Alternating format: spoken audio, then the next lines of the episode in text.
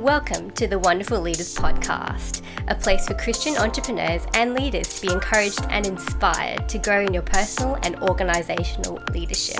We hope you enjoy this episode. Hi, everyone, and uh, welcome to a, special live podcast recording with my very special guest, who I'll introduce shortly. But I just, as we're doing it live, I just wanted to say welcome to everyone that's joining us on Hopin or on other social platforms. I know you're kind of connecting in various ways. So, welcome. Thank you for taking a bit of time out your day. I know you're not here to listen to me, you're here to listen to Ruth, which is absolutely fine. Having said that, what we're going to be doing is we're going to be doing a podcast recording. We're going to have a live Q&A. We're going to get some questions through. Yeah, Ruth's going to answer those questions for us. I would like to introduce my very special guest for today. And I was just saying to Ruth before this, before we started, I know loads of people that are excited about this. Um, we have got Ruth Yimika Afolabi, who is the CEO and founder of Magnify. And uh, I'll let Ruth tell you a bit more about Magnify. But just to kind of give you an overview for those that don't know, Magnify exists to serve women and change the narrative of faith through media. Ruth started Magnify at the age of 19 intending it for, to only be a one off event. Upon graduating, Ruth worked for L'Oreal and Burberry, developing her understanding of creativity and media. However, Magnify gained so much traction that she was able to go full time with the organization in 2018, which now boasts a collaborative team and delivers a monthly magazine, bi weekly podcasts, events, and digital and social content. And it all looks amazing. You've got to, if you're not following, follow now. So, Ruth, welcome. Thank you so much for having me, Dan. It's a real honor to be here. Uh, it's great to have you on. And just we're going to get straight into it. We've got a lot to get through in the next sort of 50 or so minutes. So, for those that don't know you, please tell us a little bit about yourself and what your leadership life looks like. Yeah, so um, I'm just turned 33. I live in London with my husband. Um, really passionate, obviously, about what I do in my day job, but also um, just really about helping people find, live, and work with purpose and intentionality in every area of their lives. So whether that's relationships, that their work, um, faith, yeah, kind of all areas. I'm also a huge sports fan, so you will probably hear lots of sporting analogies when I'm speaking, and I'm a United Manchester United fan. Um, but yeah, that's pretty much about me. You're a Manchester United fans. Are you uh, Jadon Sancho? Is your uh, you watch, pleased with out for us next season. That's all I can. I tell you what, I, I, don't doubt that as much. I'm an Arsenal fan. I've got nothing to say right now apart from my boy Sancho. We'll move on from that. Then. yeah, exactly. Let's just move on. So before we get into sort of magnifying what you do now, tell us a little bit about your background, Durham University, and and, and how you know how did you how did you sort of move and segue into Magnify? Yeah, so um, background, um, I'm Nigerian, which is a huge part of who I am. Um, so I was born in Nigeria and moved here with my parents when I was six months old. So I've lived in London for most of my life. Um, I did live in Lincoln and Leicester for a few years growing up as well. Um, but yeah, had an amazing childhood. I'm very close to my parents. In particular, was always grateful that they really encouraged my brother and I to always be curious. Um, so whether that was with different sports that we did or music, they were always encouraging us to try new things things, but also to do things to the best of our ability. And I think that that's really stayed with me through a lot of, yeah, everything that I've been able to do and be involved in. Um, in terms of faith, so yeah, my parents are Christian. We were raised in a Christian household, but they were always making it clear to my brother and I that being a Christian was a personal decision that we had to make. We weren't Christian because they were Christian or because we're Nigerian. Um, so I think, like growing up, we always kind of had very much of an open mind. I enjoyed being in youth group, enjoyed going to church, but was never under the illusion that I was Christian just because of the environment I was in. Um, but then, sadly, between 2005 to 2007, I lost three people in my family quite suddenly, um, and that really kind of changed my view of faith in particular and the role it played in my life um, because I felt that, yeah, kind of if faith isn't there in the hard times, what does it actually mean? So I went to Durham University to study politics. I wanted to go into politics, but my personality is not wired in that way at, at all. Um, but yeah, kind of in after the first term came back and I felt like a light just switched on in my head and that true faith couldn't be dependent on whether things always went well because that wasn't the reality of life. Um, and very instantly when I came back to university in second term, had a passion, I guess, to give people the opportunity to explore faith in an engaging and relatable way. It wasn't about forcing them in any way to make a decision, but I guess exposing people to something that they might not have been familiar with. Um, and I guess another key element of the Magnify story has been a passion to tell stories of people of faith from many different spheres and particularly industries, because again, growing up, I would often hear people speak about Christianity from the perspective of being um, a vicar or being a charity worker or being in professions that felt kind of more I guess caring, which people associated with being of faith, whereas I wanted to show people in business, in sport, in finance, in any area, and show that it wasn't about turning you into a certain type of person. So, yeah, that was a bit of my childhood. But I think a lot of the traits and disciplines that my parents instilled in my brother and I have been a huge reason why I've been able to build Magnify. That's amazing. So, actually, kind of the the kind of genesis of Magnify was very much aligned with you coming to faith. Definitely. Yeah, amazing. And has the vision of Magnify sort of changed or evolved since those early days? Yeah, so I think obviously when we started, it was just one event, February 6, 2009, and I never expected it to be anything else. I purely just wanted to run one event and hoped that my friends would hear, and then, yeah, they'd make a decision or not make a decision. That would be the end of it. Um, and I guess then we did a a conference for 250 women that September. And so things have often happened very organically. Same way with digital content after doing the first event, we realized that yes, giving people the opportunity to explore faith is what we're about but there are different ways to do that and different mediums. And we realized that events well physical events were very expensive very time consuming also limited people because people were coming from all around the country but it wasn't sustainable to be traveling two hours. And you probably wouldn't travel two hours regularly for something that you don't necessarily know is something that you're that interested in. Um, so that was how the blog evolved and obviously we started just as like facebook was becoming a thing. And then the print magazine was another way where again people were hearing something for the first time and being able to package that in a way that i guess felt more sustainable and more like a keep safe. Whereas we all know sometimes with the internet you've got like 15 tabs open. So even if you're reading something that's important you probably might forget about it because there's a lot of other things that you're doing. Um, so I think the key thing is we've just tried to be innovative in the way that we are trying to change the narrative of the Christian faith. Um, so I often get a little bit frustrated when people describe us just as a magazine, um, because for me, a magazine is just a part of what we do, but the vision is to use media however media evolves. Um, so we always want to be innovative in making sure that we can do that effectively so that we can actually meet people where they're at. I love that. I love the change in the narrative around the Christian faith and the evolution of that. I think that's brilliant. Now, I'm going to pick up on something that's on your website actually, which kind of explains this, but I want to get your perspective on it. I think on the, on, I think it's a quote on the site which says something like, I'm paraphrasing, that you're a collective of like-minded and progressive individuals who are committed to improving the world through timeless human values. I love that statement.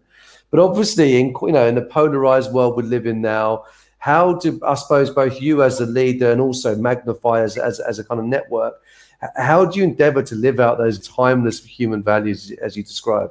So I think one of the key things for us is I always say within our team, and all of our team would say this, is that we are trying to change the narrative around the Christian faith. We're not trying to change the Christian faith. So people often say, oh, there's this new cultural value that we right what do Magnify think about that? And that's absolutely wonderful. You know, culture in the world will evolve as it does, um, but we subscribe to biblical a biblical worldview, and we make no, um, I guess, kind of secret about that. But I think the way that we communicate that is what is important and what we are focused on. Um, and I think when I, we say like-minded individuals, one thing that's really important for me is to almost have Magnify as a stake in the ground. Where when I was growing up, you know, I would read magazines like In InStyle and Vogue, and there was nothing wrong with those magazines in and of themselves. But I felt that there was almost a strange contradiction growing up in church where then it was like everything that I'm reading or all the media that I'm consuming, I'm not seeing anyone who looks like me, who shares the same values as me, right. who their perspective on life is similar to mine in any way. But then equally, when I was in church, I kind of felt the same thing in the reverse of like, okay, I don't think that I want to work in a charity or, you know, spend my life doing missions trips in Nigeria, for instance. So I again never felt that, that I fitted in anywhere. So I think with Magnify, what we're doing is a lot of the women, regardless of which point in faith they are at the moment, they have a desire to make an impact and to live lives with purpose. It's just that some people haven't yet worked out what should be the anchor of their lives and their purpose. So yeah, that's what we mean when we say that. That's brilliant. That's excellent. And I think there's you there'll be many, many sort of Christian entrepreneurs or or leaders in different environments that can resonate with that, where you see what's in the world and you think, uh uh I don't want that. But you kind of see what you see on a Sunday and you think, hang on, I don't fit into that box. And it's not being critical of one or the other, but you have to create your own box, your own paradigm. And that's that's what the Lord's given you to do, which I think is brilliant. Now I want to kind of drill a little bit more into your um I suppose leadership styles and just how you've kind of grown and developed over the years. Because uh, one thing I, I sort of reading from the outside in, it seems like you enjoy building teams. And you mentioned a few times about you know helping people to reach their potential and find their purpose. So how does that work with your leadership style and what do you love about sort of leading and developing people because it's hard work definitely um, right. I think for me, I always say that leading the team is just one of the greatest honors of my life and building that team. Um, and I think for a couple of reasons. One, I often remember environments, both good and bad, where I've either worked for people who've empowered me and made me feel that genuinely the sky was the limit. Um, and I've also worked for people who've micromanaged me, where I felt like going to work, I would rather sit and be broke rather than actually go to the workplace. Right. Um, so I think having had those experiences, they've shaped a lot of my leadership. Where, particularly when I was at Burberry, I felt so empowered. It was such an exciting and exhilarating environment to work in. And that was from leadership at all different levels. But I think that being in environments like that, it's also important where, as a leader, you recognize that people might not be with you forever. You know, the working world has changed, particularly with millennials and Gen Z. But I always say the time that they are here with us, I want it to be an extremely rewarding time where they feel that this has played a pivotal part in their life journey. Um, so, you know, in our team meetings, for instance, we have weekly huddles on a Monday, but the fourth Monday of the month, we use it for people on the team to tell us about projects they're doing outside of work and passions right. or maybe businesses that they're thinking of. And I remember saying that to a friend who works in the corporate world and was like, that's a bit risky. But I was like, at the end of the day, whether you empower your team with what they're doing and their life's passions or you don't, they're still going to go off and do those things. But they're likely to stay with you longer if they feel that the time that they are there, they're also being supported, not just for the work that they do at your organization, but that you care about them as people and what they're doing outside. And I think as a leader, you're likely to inspire a lot more loyalty and people really kind of going through walls for you um, at your place of work if they feel like you care about them as a person. So my first sporting analogy comes in here. So mm-hmm. Sir Alex Ferguson, one of my heroes, and just watching so many interviews, documentaries with him and people who've been managed by him, they would always talk about how when they would bring their grandparents to watch him play, watch them play you know, at Old Trafford or um, their family members or their friends, he would always remember like their names. And I think it was even Rio Ferdinand was talking about how his granddad would always come to Old Trafford and he'd always order like a Coke with lime or something. And there was a time where um, Sir Alex Ferguson walked in and said, "Oh, um, can you make sure you get Jim the Coke with the lime?" And Rio was like, "How on earth did he even remember that?" But he said that it was those moments where you knew he was always silently just watching and caring about you as a person that literally made them run through brick walls for him as a manager. Um, so I think, yeah, with my leadership, a lot of it is informed in trying to, as best as I can, care about the whole of the people, their their entirety, not just the work that they do at Magnify um, and also leading in a way where people do not feel like they're being micromanaged. I always said say to our team that at the end of the day, I have hired you because I trust you to do the work.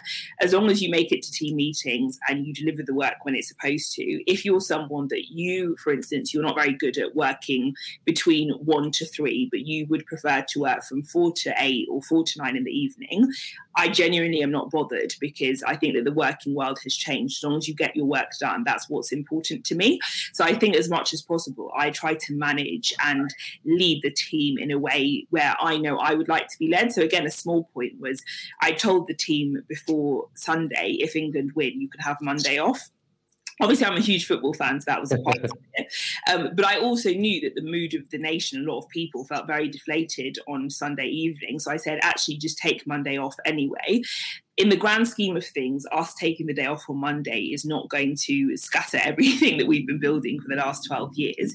But it gives people, a, you know, that people are going to be groggy and in a bad mood anyway. So I'd rather you come back on Tuesday and carry on giving 120% rather than feel like you've been dragged to work on Monday and give 30%. So yeah, I try to be flexible in my leadership, but also try as much as possible to care about people where they're at and find out you know what are your life priorities? Is it that in three years you want to go and be an entrepreneur? Okay so these are our priorities as an organization.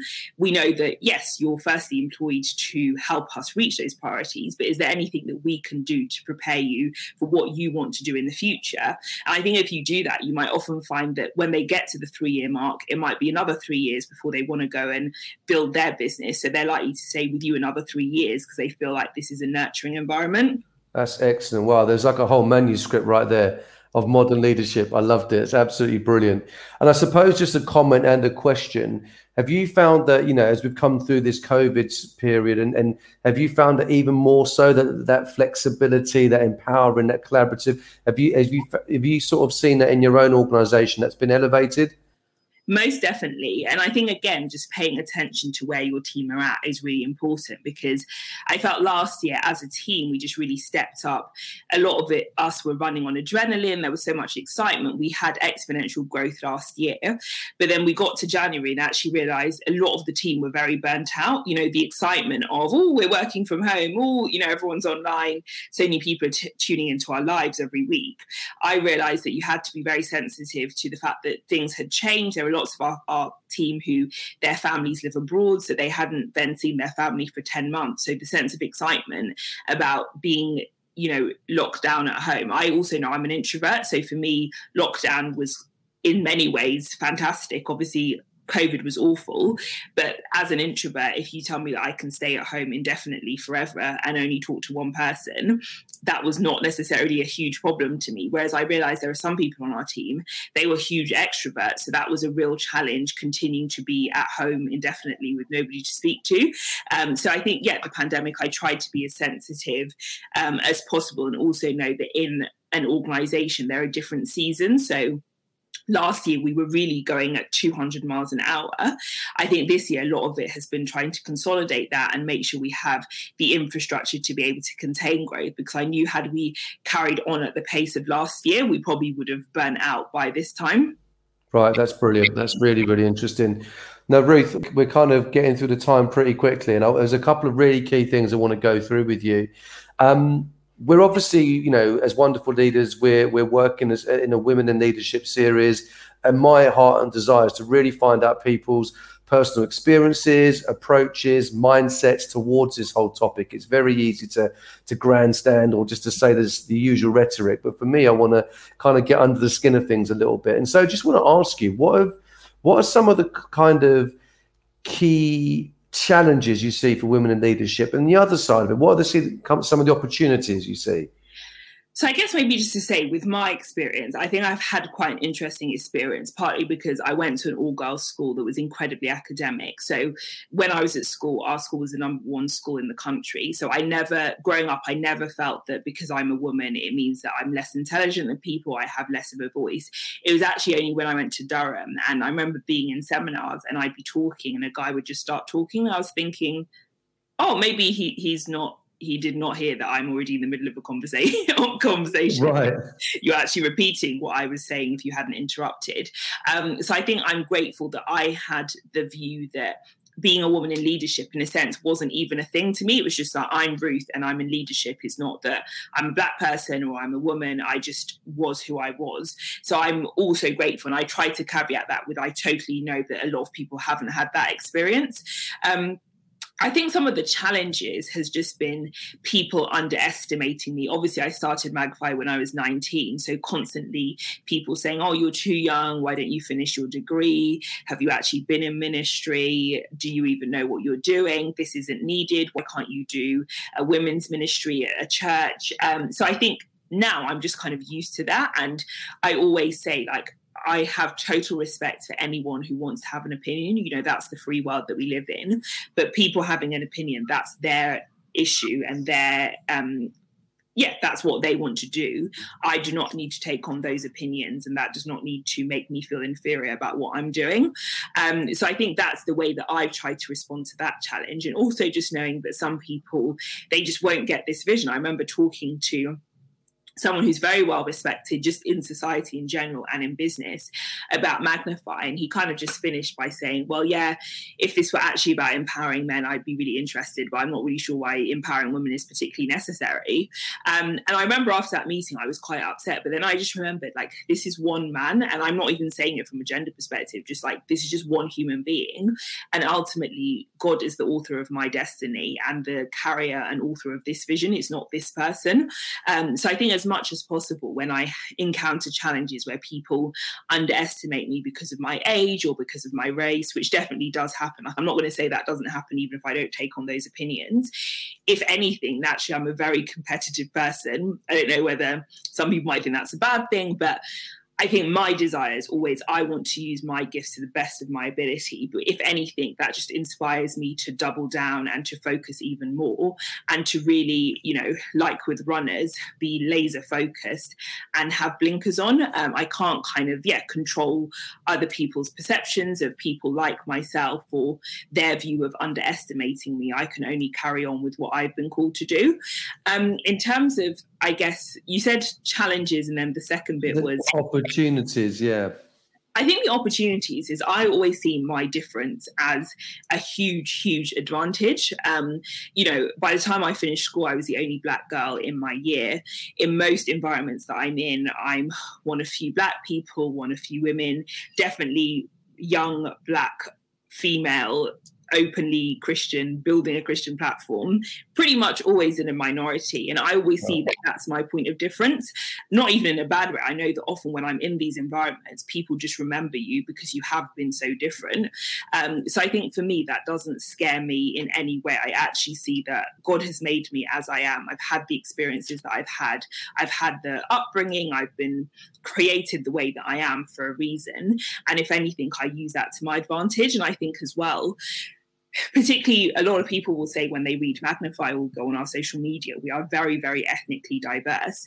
And again i see that as a huge blessing by having been in environments where i was the only one that has definitely shaped my view to make this platform in that way. I know no platform is ever going to tick all of the boxes and be perfect in every area of diversity but at least i know that my experience in that area has actually shaped what we're doing. So yeah i only see it as a positive I love that. I love that. You know, when you when you listed out all of the, you know, the different, you know, sort of areas that can impact your identity, you say that's what uniquely makes you who you are in that room.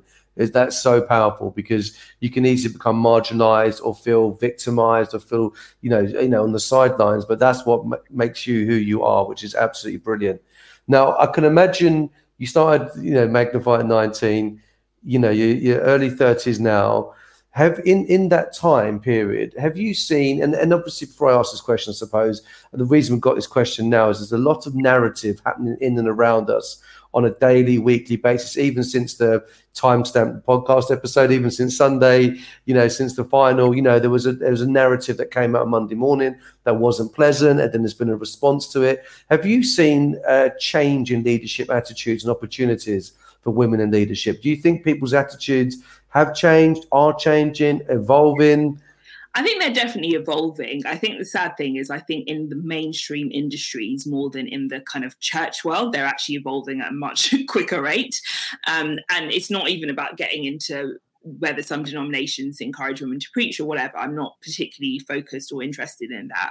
But I think that the church in particular has a lot of work to do in terms of genuinely seeing that as a value that adds to your organization that that's not dragging you down it's not making you fill quotas that you don't want to fill but actually bringing a diversity of experience.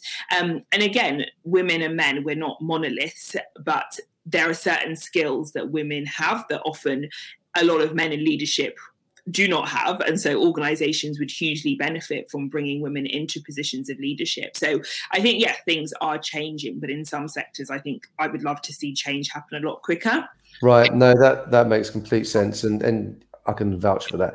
Um, just kind of getting drilling down into your leadership in your life now, Ruth, what kind of what leaders do you look up to or have you learned from? Um, so Sir Alex Ferguson, as I said, um, for obvious reasons. Um, I think also Jeanie Buss, so she's the president of the Los Angeles Lakers. Again, I'm a huge sports fan, but again, when you listen to players who have been part of the Lakers, they always say that actually, as an owner, she's very much someone who puts players first, as opposed to obviously she's running a business that's a family business, but it's a for profit business. So, in one sense, other people in her position might put the players might put sorry profit before the players because in a sense players are moving parts whereas they will always say that as a leader um, she's been incredible in doing that. Um, another person which might be a bit controversial to say on this podcast but i don't really care and i'll explain why um, is kris jenner. Now i know a lot of people particularly christians have you know thousand issues about keeping up the Kardashians can be discussed at another time. Um, but I think when I listen to so many interviews with her, she talks a lot about using what's in your hand. And I think the thing I've learned about leadership is I take leadership lessons from different people. I don't necessarily need to agree with absolutely everything in their life. Quite frankly, I don't know these people personally, so I can't even, I don't think it's fair just to judge on what I see in media. Um, but I think what she exemplifies is the fact that she said, number one, keeping up the Kardashians started when she was 52 she realized she's got six children they need to be provided for and she was very honest about the type of the standard of life financially that she wanted to have. Um, and we can talk all day long. There are many reality stars who after they they've been on TV, we never hear of them again. The fact that at least two daughters, she's turned their businesses into billion dollar empires. Um, I think there's just a lot to be learned that it's not necessarily about having all of the right skill sets or even being as skilled necessarily as other people in your industry, but hard work is really important. And I guess finding a niche out of who you are as a person um, is something that I've learned from her. Um, and then finally, Emma Grede. So she is the um, co-founder of Good American, which is a jeans, well, a fashion line. They've now expanded, um, but again, she's from East London. She now lives in LA, um, and I think just again, someone who leaders who don't run away from hard work um, and are just prepared to like keep at it. They really, really inspire me. Oh, awesome. What a diverse group of people there. It's brilliant. Excellent. Now, Ruth, before we get to everyone else's Q and A's and questions, uh, I've got one final question for you. So, looking back at your sort of life and leadership journey so far, um, what's one piece of leadership advice you'd give your younger self, your 19 year old self? Keep being faithful to what you've been called to, even when no one is encouraging or applauding you. Right yeah, that's the one thing I've always tried to do. But there are times where you feel like people aren't buying into what I'm doing, or I'm not getting respect, or I'm not getting recognition, or I'm not getting people to support the vision that I'm doing. But I've just seen the huge fruit that comes from being faithful. And ultimately, as a Christian, I know not everyone listening might be, but for me, remembering I'm living for an audience of one. So knowing that God has called me to this, that is the, the primary thing that keeps me going and what I'm focused on. Brilliant. What a great way to end the podcast section of this event. Now it's uh, over to, to our audience, and we're just going to curate a couple of questions as they come through. Okay, so question has just come through, which I think I think you've already answered a little bit. But what have been some of the most challenging things you found as a as a as a woman in leadership? Uh, your opinions or your leadership style, your posi- your position or perceptions of you? What have been some of those challenging things that you found? I think if I was to answer that question honestly, I don't think the challenges I face are to do with being a woman. I think that the challenges, if anything, are more to do with my race and my age and the nature of what I'm building. Um, so when I say about race, one of the things that frequently irritates me is when people will say, "Oh, this is a platform for Black women," and I'm like, if you objectively look at the magazine covers, if you look at the features it's very, very clear that we feature women from all different races. And I think sometimes it's just people's assumption that because I'm black, that must be the only community that I want to engage with. with. And obviously, there are amazing platforms that that is their focus, but that's what they've specifically been called to. Um, so I think for me, it's just that perception can be something that I find quite frustrating. Um, so yeah, it's more linked to my race rather than being woman. And I think just my age, I wouldn't really say it's challenging. I just think that's natural. Is that what now when I'm I'm 33 when I look at people who are 19, I'm thinking you're absolute babies. Like, you know, you've got all of life ahead of you, but you're literally a child. And so looking back, I don't begrudge people in any way who underestimated the the clarity of vision or conviction that I had. I think that's just a human thing. Is that people naturally think that if people are very young, maybe they'll grow out of it, or maybe they're just excited for this month, but then next month they'll think of something else that they're really passionate about. So I think, yeah, my challenges have more been related to my age, to my race, um, and then also just the challenge of we're trying to sit at the intersection of faith and culture, and we know that culture is rapidly changing um, and there's not always the room for nuance or actually healthy discussion and people already have a lot of assumptions as to what christians are like or what christianity is about and so yeah i think if anything a lot of my challenges have come from that rather than from being a woman Right. Okay. No, that's brilliant insight, and you know, thank you for that. Uh, another question that's just come through: um, How did your gifts or interests lead you to start in Magnify? So in a way, I wouldn't really say that they led me to start Magnify. I just think they become useful along the journey. So the, the reason I started it was I'd had a personal life transforming moment of becoming a Christian myself, and I wanted to give other people the opportunity to start that. The way that I'm wired is just that I like if I see a gap, I just want to sort it out right away. I don't really like think, oh, what's the 20 year plan? Or, you know, who could I contact who could sort that problem out? I just have always, ever since I was like five years old, that's how I've always been. Um, so I don't really think my gifts wait, maybe my gift of just getting stuff done. That was what led me to start Magnify. Um, but I think, if anything, it was more a conviction about the vision that led me to start it. And it's just that looking back, clearly the gifts that God had given me and the experiences, they've played a part in helping me build the vision as it's grown. That's really interesting. But having said that, I can, you, you, can see obviously your experience, you know, both in terms of university and, and your, your, your experience in the in the corporate world you know you can see it shine through magnify you know you can, the quality the excellence the creativity. So yeah whether yeah it was definitely being utilized that's for sure uh, from an outs, outside in. Um, question here from um, simon teague. What skills do you feel leaders need to develop the most to build winning teams? Oh great question. So again taking from sporting analogies i think when you say winning, and again, I I feel that sometimes, I mean, I'd love to do a whole thing on comp- having a competitive nature, winning, and faith, because I think that a lot of people see that sometimes in a negative way. I don't. Um, I think one of the key things to winning is number one, establishing what excellence and the standard by which you want your team to succeed, making sure that that's clear and what that means.